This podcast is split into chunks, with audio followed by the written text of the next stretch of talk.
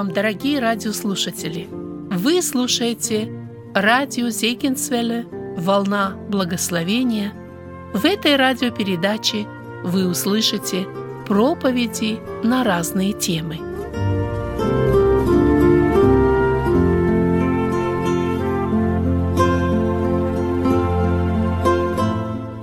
Друзья, мне хотелось тоже поделиться, конечно, с вами рассуждениями над Словом Божьим. Э, и я, как, наверное, и вы, очень счастлив, что я знаю Господа, что у нас есть Слово Божье, и мы не обречены блуждать во тьме, а мы имеем свет жизни. И мы знаем, зачем мы живем, как нам нужно жить и куда мы идем, это все Бог нам открыл через Слово Свое. Не потому, что мы этого не знаем, а мне хотелось напомнить вот о большом преимуществе, которое мы имеем в нашей жизни, как дети Божьи. Дело в том, что мы живем в мире, в котором, к сожалению, много людей неверующих. И если бы они просто были неверующие, то не так страшно. А проблема в том, что есть князь мира сего, дьявол. И все люди, которые не встали на сторону Бога, они стоят на стороне дьявола. И, к сожалению, они вынуждены исполнять его волю, хотя об этом даже, может быть, и не задумываются. Как мы слышали, много людей кажутся даже добрыми, положительными, но, к сожалению, Иисус Христос, когда разговаривал даже с иудеями, людьми набожными, Он сказал им такие страшные слова «Ваш отец – дьявол, и вы исполняете волю Отца Своего». И вот этот мир, в котором мы живем, а мы, как дети Божии, да, кто мы? Мы, конечно, слушаемся нашего Господа, мы хотим быть с Ним, а дьявол, он в сильной ярости, естественно, он свою ярость выражает на ком? На церкви, на верующих людях. И Библия так и говорит, он ходит как рыкающий лев, ища кого поглотить. И вот люди, окружающие нас, они, к сожалению, сами того не желая, но они, подчиняясь воле дьявола, иногда ну, нам препятствуют в нашем служении Богу, служат для нас и искушением, и испытанием. И, конечно, нам в этом мире нужно прилагать немало стараний, чтобы остаться верными Богу, чтобы дойти до неба. Вот представляете, если, если бы вот э, армия, там, допустим, э, в 100 тысяч, да, и вышли навстречу им армия из тысячи человек, кто бы победил? Ну, ясно, что преимущественное, да, положение у тех, кого больше – и, к сожалению, вот э, верующих людей, да, Господь когда-то сказал, не бойся, малое стадо. То есть верующих людей, вот даже ваш город сколько насчитывает людей, да? Нам сказали, что порядка 30 тысяч, да? И в Обнинске 150 там тысяч. Э, много людей. А сколько нас здесь собрано? Вот как бы такое э, сравнение не такое большое. Конечно, есть, может быть, другие церкви, но это все равно очень мало, очень мало в сравнении с тем, что окружает нас. И мы сами того не всегда сознаем, вот эту борьбу, которая осуществляется, потому что над нами Божья охрана. Очень часто Бог просто спасает нас, независимо от нас. И псалмопевец так и сказал, если бы не Господь был с нами – то живыми бы поглотили нас. И вот апостол Павел в послании к Ефесянам, он этой церкви напоминает, братья, у нас идет серьезная брань. Нельзя расслабляться, нельзя вот подумать, что все так спокойно. Нет, есть тот, кто не спит и не дремлет, желая нашей погибели. И нам очень важно об этом тоже помнить, что мы находимся всегда на поле брани. И, к сожалению, к сожалению, иногда верующие люди расслабляются, а потом каяться приходится, а иногда даже кого-то мы теряем. К сожалению, не устоял, согрешил, где-то поступил по плоти. А что это такое? Это не что иное, как мы оказались пораженными стрелой дьявола. Ничто иное. Потому что это Он хочет, чтобы нас свести с Божьей позиции, сделать нас врагами Богу, и мы попадаем в такие ситуации. И вот мне хотелось напомнить из шестой главы, оказывается, Господь наш, Он все сделал для того, чтобы мы даже как овцы среди волков, да, и как малое стадо, и все равно мы с вами можем быть неуязвимы. И не просто неуязвимы, а еще и распространять шатры Царства Божия. Несмотря на нашу слабость, немощь, на преимущественное превосходство сил лукавого, мы имеем все для того, чтобы осуществлять победу. И вот в послании к Ефесянам, 6 глава, здесь написаны такие слова. Я прочитаю с 13 стиха. «Для сего примите все оружие Божие, дабы вы могли противостать в день злой и все преодолевши устоять. Итак, станьте, припоясавши чресло ваше истинную, облегшись в броню праведности и обувши ноги в готовность благовествовать мир. А больше всего возьмите щит веры, которым возможете угасить все раскаленные стрелы лукавого, и шлем спасения возьмите, и меч Духа, который есть Слово Божие. Всякую молитву и прошение молитесь во всякое время Духом, и старайтесь о всем самом со всяким постоянством и молением о всех святых. Братья и сестры, вот здесь перечисляется то, что нам дал Господь, но нам надо в это облечься. Облечься. И Библия говорит, сможете противостать, сможете отразить все раскаленные стрелы лукавы и остаться непобедимыми. И вот я слышал пример одного брата, он говорит, что вот Господь, Он позаботился о том, чтобы церковь его была, да, как полки со знаменами, в полном вооружении, амуниции, да, э, такие стройные, чтобы было как вот войско настоящее. Но, к сожалению, э, вы, наверное, может быть, видели где-нибудь, есть такая картина «Крестьянское восстание». Никто не видел такую картину? Там нарисованы крестьяне, кто с косой, кто с вилами, ну, одетые кто как попало, и вот идет такая толпа.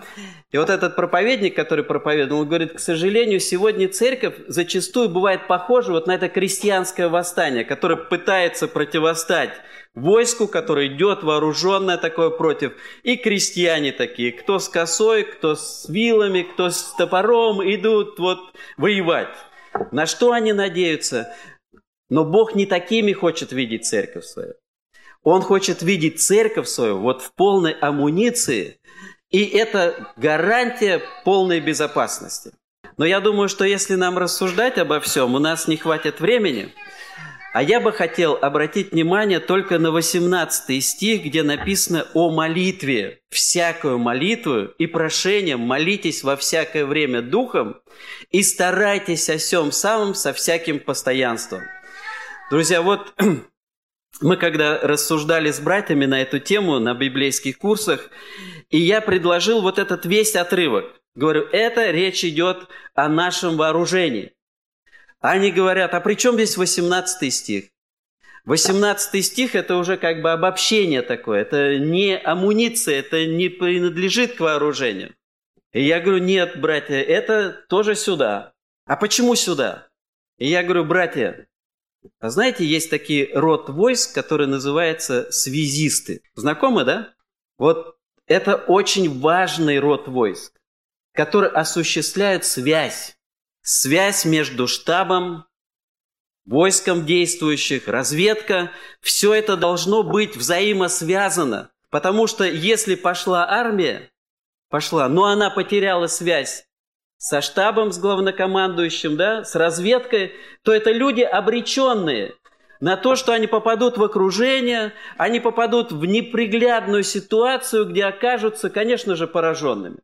А вот если у них есть связь с разведкой, связь со штабом, им говорят, куда двигаться, где опасность, что делать, и все, они в безопасности, можно сказать. Они двигаются куда надо.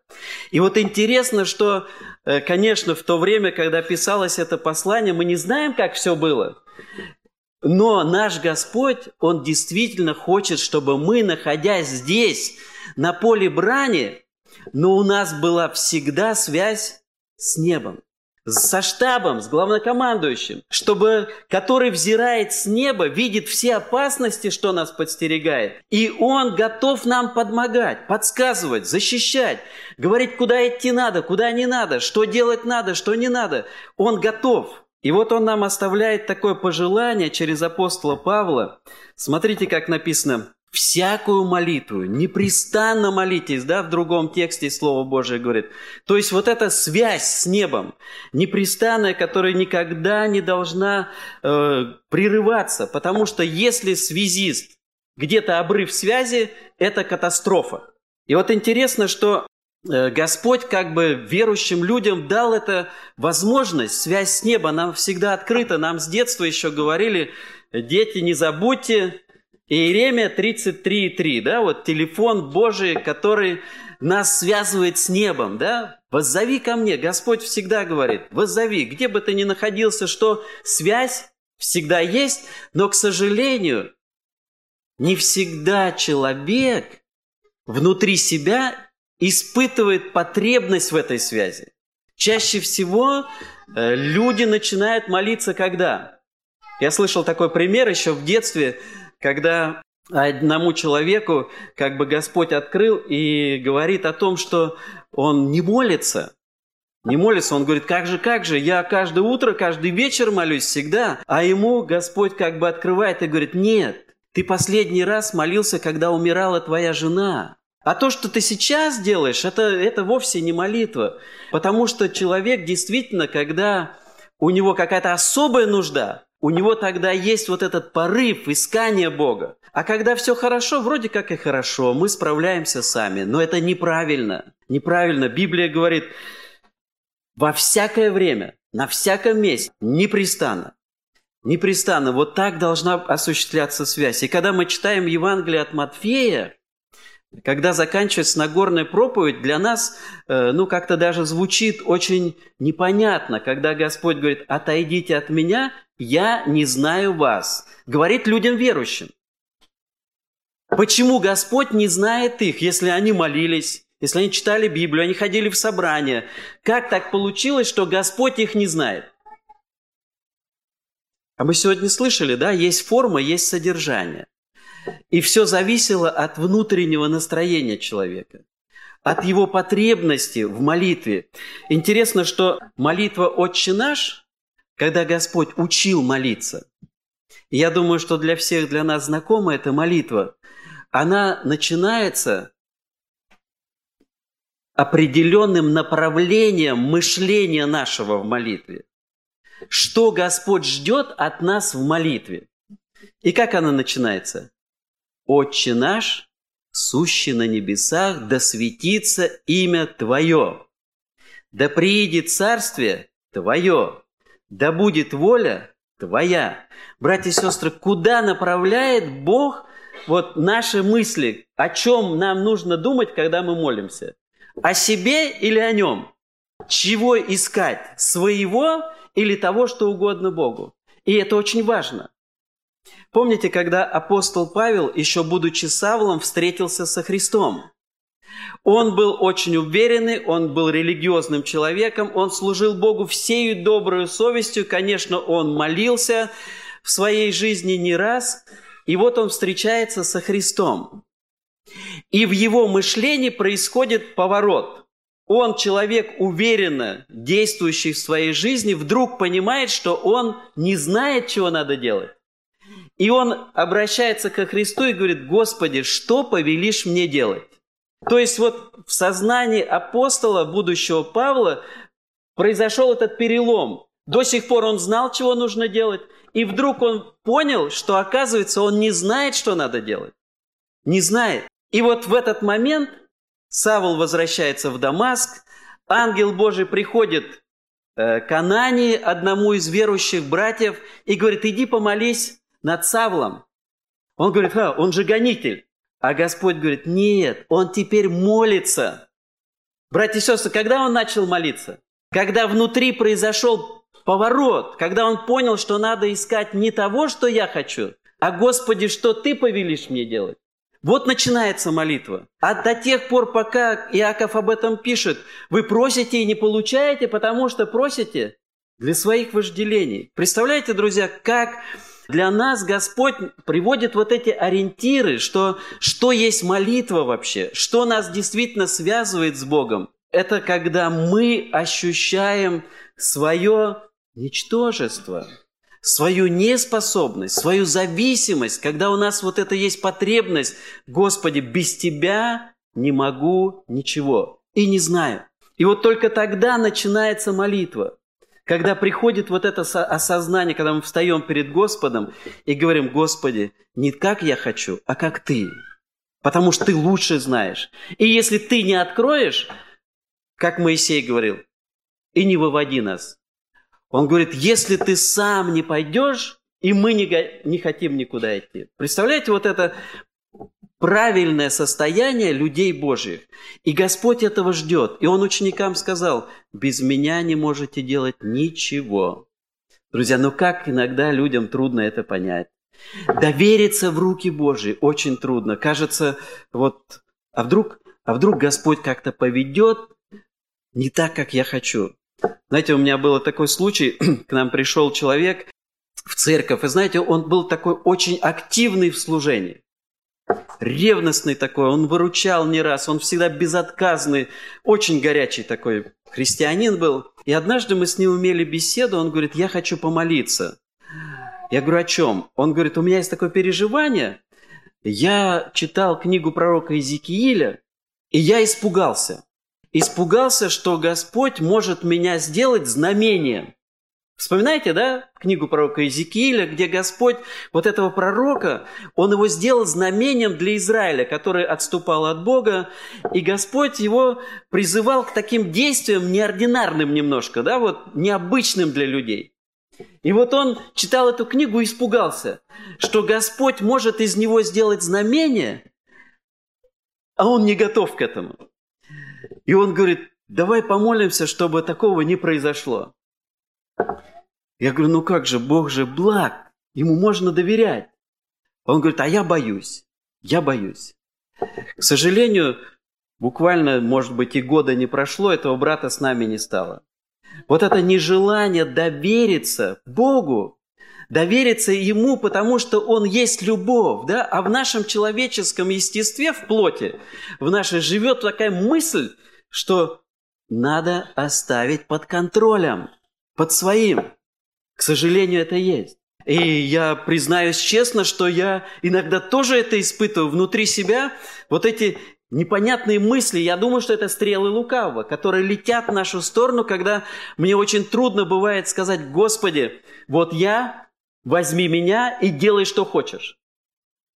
А зато я слышал рассказ такой, не рассказ, а свидетельство одной сестры, когда, наверное, вам знаком такой Николай Ерофеевич Бойко служитель из Одессы, да, очень много пострадал за Господом. И вот когда он отошел в вечность, дочка его разбирала его записи там на столе, и она нашла много записочек в его дневнике.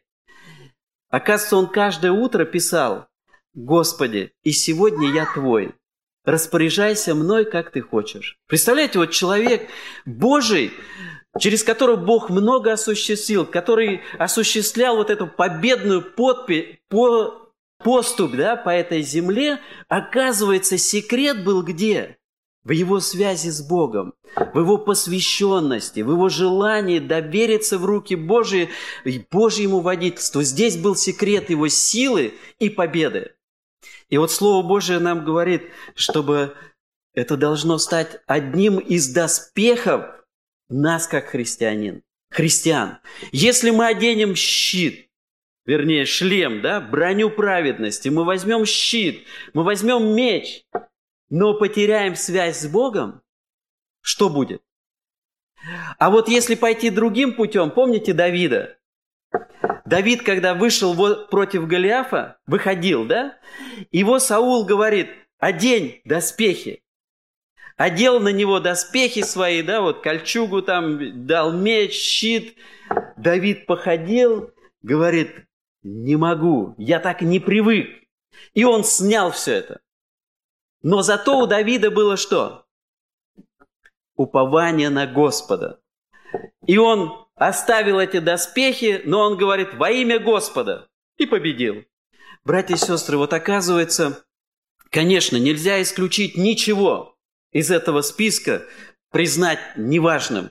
Но нужно сказать, что если исключить наша связь с Богом, то тогда действительно все бесполезно. Представляете, как страшно быть христианином, может быть, хорошо проповедовать, хорошо петь, да, как мы говорим, благовествовать даже, просто быть активным участником, вести самый святой образ жизни, как фарисеи, да. А Павел говорит, я всею добрую совестью подвязался, да, и был э, неукоснительно превозмогал, при э, лучший моих собратьев, да, он досто, много достиг. Но прийти перед престол Божий и услышать «Я никогда не знал вас». А почему? Потому что общения-то не было. Общения с Богом не было. Друзья, а молитва, вот Слово Божие нам оставляет, насколько в молитве мы имеем преимуществ. Преимуществ. И Библия об этом подмечает каждый раз, говоря, что мы имеем в молитве. И вот эта связь как бы с Богом, что она нам предоставляет, или Господь через нее нам хочет дать. Какой-то прекрасный телефон, да, который включает в себя не просто тоненький проводок, а это поток благодати с неба, который спускается на нас. И вот в Евангелии от Матфея мы в 7 главе читаем «Просите, и дано будет вам». Оказывается, вот как бы небо, оно вообще так устроено, чтобы давать. Давать. Бог, Он на самом деле не нуждается ни в чем, потому что Он абсолютно все Его. И поэтому что мы можем дать Ему? Давид говорит, только могу прославить. Вот все, что мы можем дать. Поблагодарить Бога. А Он, в принципе, наоборот, Он и создал эту вселенную, этот мир, нас, людей, потому что у него сердце такое большое, он хотел давать. Он, Бог есть любовь, а любовь, она хочет проявления. А проявление любви в чем? Чтобы давать. Вот желание Бога давать. И, конечно, Господь говорит, просите, и дано будет вам. И что нужно просить? Друзья, как я уже сказал, мы, конечно, попрошайки еще те. И мы каждый день чего-то просим. Согласитесь со мной, что у нас каждый день мы чего-то просим.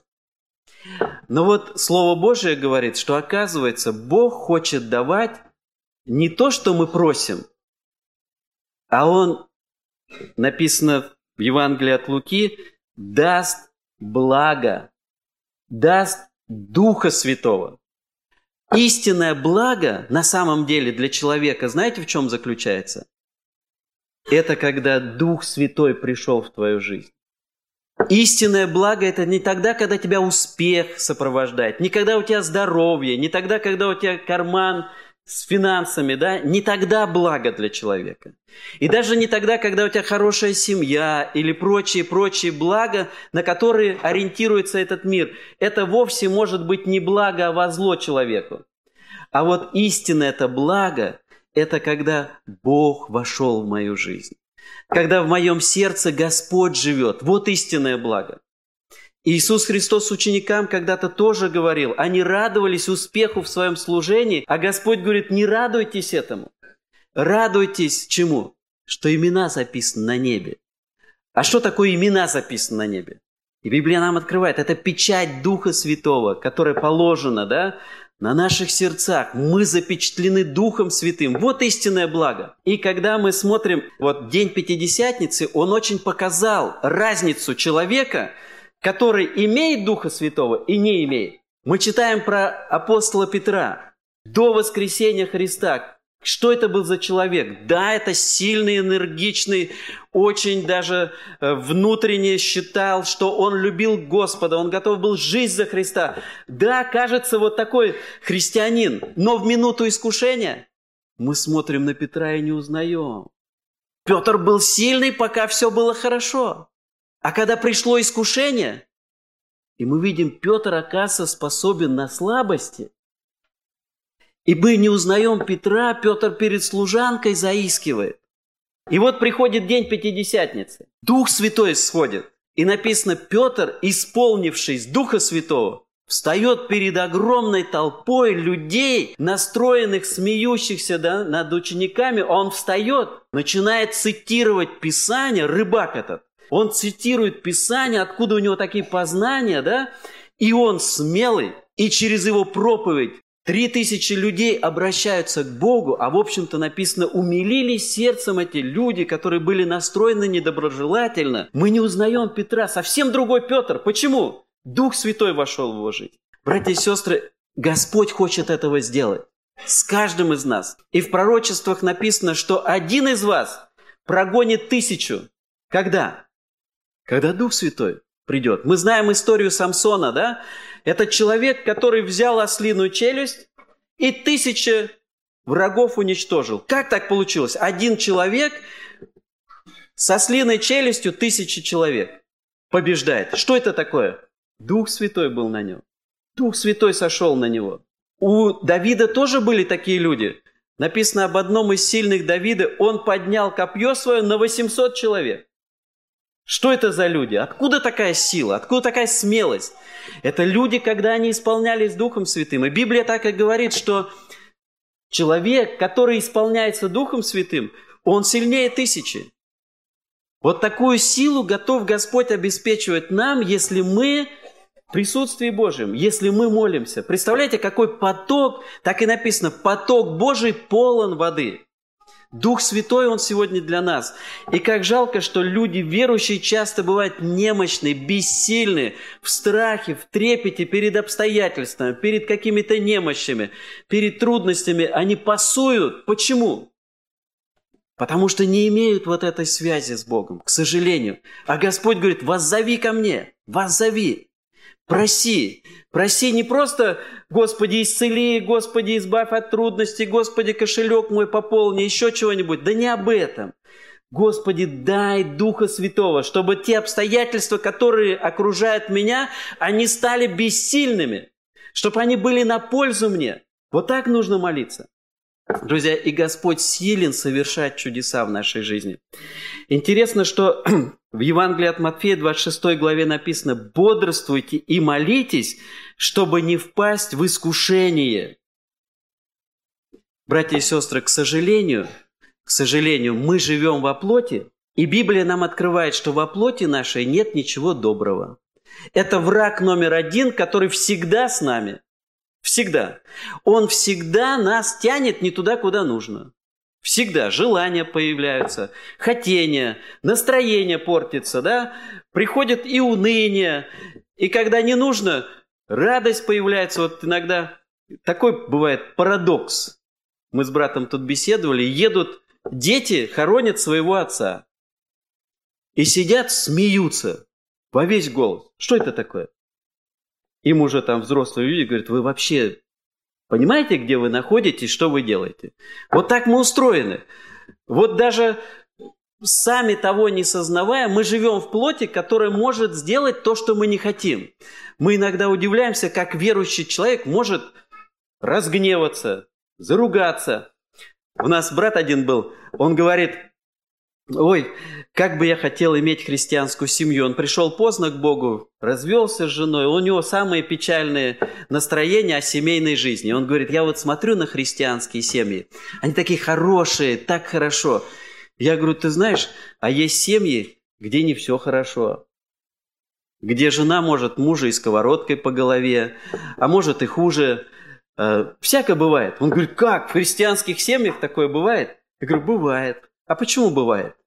Потому что плоть наша, плоть, она всегда с нами. И появляется откуда-то гнев, раздражение, и появляется какие-то зависть, да, откуда она появляется? Оно живет там, внутри нас, к сожалению. Это то, что с нами всегда. Враг номер один, который спит с нами и ест с нами всегда. Представляете, насколько мы нуждаемся в том, чтобы у нас было какое-то противоядие.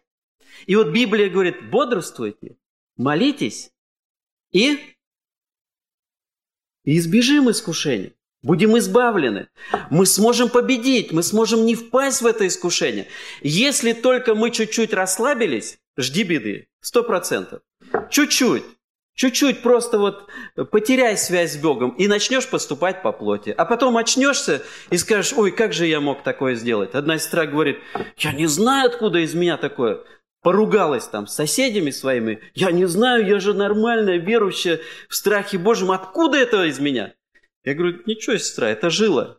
Жила, жила в вас, нужен просто был этот червячок, который это дело заведет все. Оно живет в нас, представляете? И Библия говорит, если мы не будем бодрствовать и молиться, впадем в искушение. А вот если будем бодрствовать, не впадем в искушение. Друзья, кроме этого, нам такое слово еще записано. «Бодрствуйте на всякое время и молитесь, да сподобитесь избежать всех сих будущих бедствий и предстать пред Сына Человеческого». Это Христос говорил о последнем времени, о том, что в последнее время все будет настроено на то, чтобы людей ввести в пагубу. И знаете, какое там выражение есть? Это пагуба она придет на всю Вселенную и придет как сеть. Как сеть придет. Кто рыбаки знают, да, что такое сеть? И вот если представить картинку, да, мы бы были рыбками, да, и сеть. Сеть, она вот так вот раз, растягивается, растягивается, а рыбка тут плавает. Ей нормально, она в воде, сеть растягивается, потом вот так вот она скручивается, скручивается и соединяется вместе. И рыбка в воде, но она не знает, что уже все, у нее выхода нету. Она плавает, все нормально. Но у нее выхода уже нет, она в сети. А потом эту сеть, когда начинает вытаскивать, вот тут-то начинается паника. Тут начинается осознание, что ты в сетях, но уже все. Кто рыбачил, да, знают, сеть вытаскиваешь, там вот такая паника. Просто там все кипит, но выхода нету. И вот Библия говорит, что пагуба на эту вселенную, она придет внезапно, когда будут говорить мир и безопасность, все нормально, люди будут абсолютно спокойны, но придет как сеть, раз, и люди очнутся когда? Только когда их вытащат. Когда они окажутся и поймут, что они в руках уже не того, кого хотели бы. И вот Библия нам открывает, оказывается, секрет. Бодрствуйте и молитесь во всякое время и избежите всех сих будущих бедствий. Бог силен сохранить. Бог силен избавлять от сетей смерти. Так написано в притчах. Мы сами никогда не избавимся. Какие бы мы не были семь пядей во лбу, как бы мы не были разумны, мы все знаем, мы смотрим все новости, мы в курсе всех событий, мы все равно не заметим, как попадем в сеть. Только Бог может избавить от этой сети. Есть много верующих людей, которые говорят, я смотрю новости, я слежу за событиями, я слежу за Израилем, это смоковница, да, по которой можно судить. Я говорю, просмотрите. Лучше не смотреть, а на колени встать. Помолиться, и Бог даст избежать. Будешь смотреть, будешь следить, точно попадешь в сети. Уже, в принципе, там уже в этой сети, только еще не почувствовал. Друзья, вот Библия нам открывает, оказывается, Бог силен нас сохранить. И нам не надо даже следить за новостями, не надо, потому что это бесполезный номер. А вот если будем бодрствовать и молиться, избежим. Избежим, Бог избавит. В послании Якова написано, если же у кого не достает мудрости, да просит у Бога, дающего всем просто и без упрека. Братья и сестры, какой наш Господь заботливый. Вы испытывали нужду в мудрости, братья и сестры? Когда не знаешь, как поступить. Или когда поступаешь, а потом думаешь, как ты глупо поступил. Как глупо. Друзья, откуда это все? А вот Господь говорит, просите, просите мудрости. Я помню, ну это больше семейная тема, э, был такой семейный лагерь, и там было очень-очень много записок, Краснодарский край, кто-то, может быть, знает. Там люди очень откровенные, э, много-много записок, там много служителей, беседы такие. Вот целую неделю проводились беседы, и заканчивается это общение, и Григорий Васильевич Костюченко, он говорит, братья и сестры, мы рассуждали многие темы, мы ответили на много вопросов, но я хочу сказать, что жизнь поставит вопросы, те, к которым вы не готовы, которых мы здесь не обсуждали. И как хорошо, что мы имеем благодать Божию.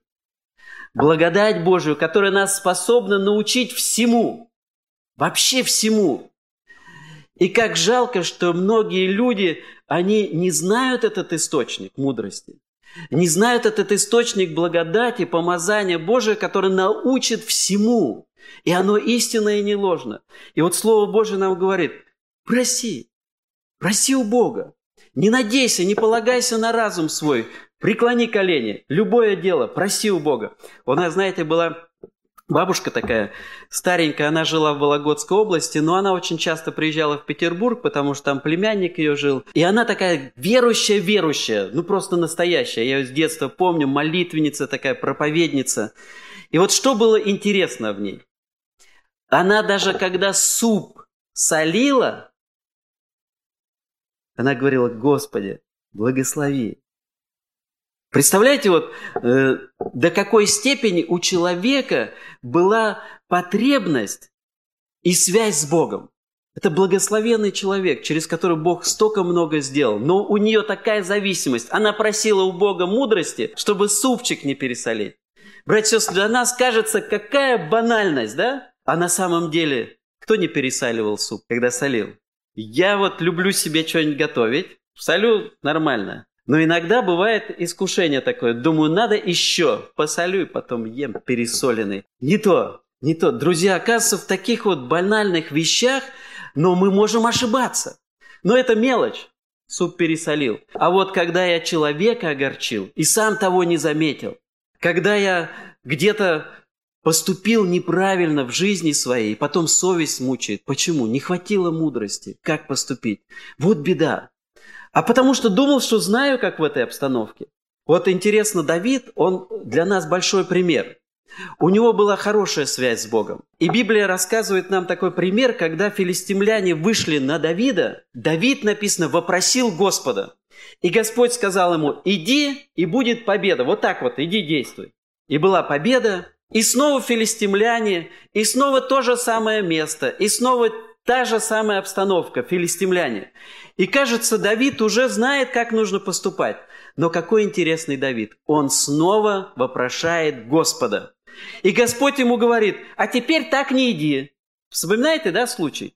Не иди, а вот иди другой дорогой, и когда услышишь шум у тутовых деревьев, тогда знай, я пошел, и ты за мной, и будет победа. Оказывается, у Бога нету системы. Знаете, сегодня очень развито богословие. Но есть такие умные люди, которые говорят, там, где кончается богоприсутствие, начинается богословие. То есть, когда люди пытаются Бога систематизировать, систематическое богословие там и прочее, да, люди Бога систематизировать. А я вот думаю, а Бог-то это не система, это личность. И Он не делает стандартно. Не делает. Сегодня Он скажет так, а завтра скажет, поступи вот так, будет правильнее. И для тебя это так, а для другого, так как у тебя не подойдет. Мы иногда делимся советами, и это неплохо. Неплохо принимать советы, друзья, но на советы полагаться нельзя. Даже если ты получил много советов, ты все равно вопроси у Господа и спроси, Господи, вот как лучше поступить? Вот такие советы, такие лекарства надо принимать, да? Такой образ жизни вести, это надо кушать, это не кушать, это покупать, не покупать. И нам советы все дают. Братья и сестры, хорошо принимать советы, но главное – совет с неба. Потому что тебе одно, а другому совсем другое. И мы это знаем. Люди советуют самые лучшие лекарства, которые другой человек принимает. Тому помогло, а этого в гроб загнали. Такое бывает. Друзья, и поэтому Слово Божие нам говорит, чтобы мы просили у Бога мудрости, Библия нам открывает такое. Библия нам говорит как раз вот и о наших болезнях. Молитесь, чтобы исцелиться, да? Вот первый источник. И Господь одного из царей обличал очень серьезно за то, что он взыскал не Господа, а врачей. Друзья, и мы всегда советуем, братья и сестры, врачи хорошо, нормально, но к врачу надо идти с молитвой, с верою, что за врачом стоит Господь. Вот с такой верой надо идти. И мне понравилось, вот сегодня брат Борис говорил о брате Вячеславе, такой он врач, очень известный в своем городе. И он периодически ездит на конференции врачей, где собираются, они там проходят повышение квалификации. И вот на одном из встреч он говорит, я просто был сильно удивлен. Вышел профессор такой старенький э, за, на подиум и говорит, э, ну, обратился ко всем, господа доктора, я вам хочу сказать, что никогда не думайте, что здоровье людей зависит от нас. Здоровье людей зависит от Бога.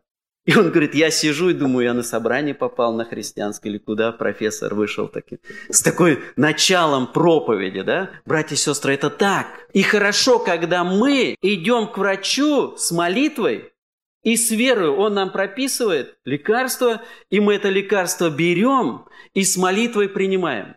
Все только с верой, что там стоит Господь. Если ты не веришь, знаете, есть люди такие, ходят по врачам, без всякой молитвы, не знаю, с молитвой, наверное, молятся только, чтобы дойти до врача. А чтобы через врача Бог ему что-то сказал, об этом забывают. А вот если мы помолились, Господи, через врача скажи мне, то надо и принимать все, что врач. А то врач выписал такой список, да, лекарств. А я посмотрел, да, дороговато, это буду пить, это не буду. И все. А ты вообще с верой действуешь или нет? Если ты помолился, чтобы через врача Бог, то надо и верить. А если ты не веришь, то тогда и не надо туда ходить. Молись. И Библия нам дает такой ориентир. Прежде всего, это молитва. С верою молитва. Друзья, чтобы у нас было во всем, мы могли видеть руку Божию. И мы получим исцеление. Откуда? От врачей через таблетки? От Бога. Если мы от Бога, то от Него и будем получать. И Господь хочет, чтобы мы от Него получали. У Него способов много до этого. Друзья, можно было бы еще такой большой список, но я думаю, что и этого достаточно, чтобы нам с вами понять, насколько ценна молитва в нашей жизни. И Господь нас призывает. И это э, действительно самое важное в нашей жизни – иметь связь с Богом. Иметь. И если мы имеем эту связь с Богом, то тогда Господь готов обеспечивать нашу победную поступь, да, чтобы нам достигнуть неба. Это Он хочет, чтобы мы могли все преодолеть, устоять и отразить все раскаленные стрелы лукавого. Бог может нам в этом помочь. Пусть Бог благословит нас иметь эту связь иметь. И у кого это вопрос молитвенной жизни страдает, братья и сестры, нам нужно поправить это обязательно, чтобы нам не оказаться перед престолом Божьим и услышать это страшное слово. А кто ты? Кто ты? Ты со мной не общался? Ты был христианином столько лет, ты со мной не общался. Ты только дай, дай, дай что-нибудь для своих бытовых нужд в этой жизни, надеялся на Христа. Друзья, чтобы нам не оказаться в такой ситуации, пусть Бог нас благословит, чтобы наша молитва Молитвенная жизнь, она была на высшем уровне. Связь всегда была с небом. И Господь силен осуществить свой план нашей жизни и довести нас до неба. Слава Богу за это откровение. Аминь. Помолимся Ему.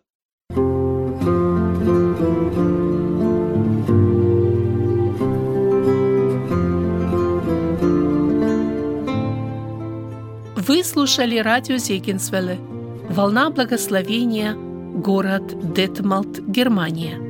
Дорогие радиослушатели, мы желаем вам Божьих благословений.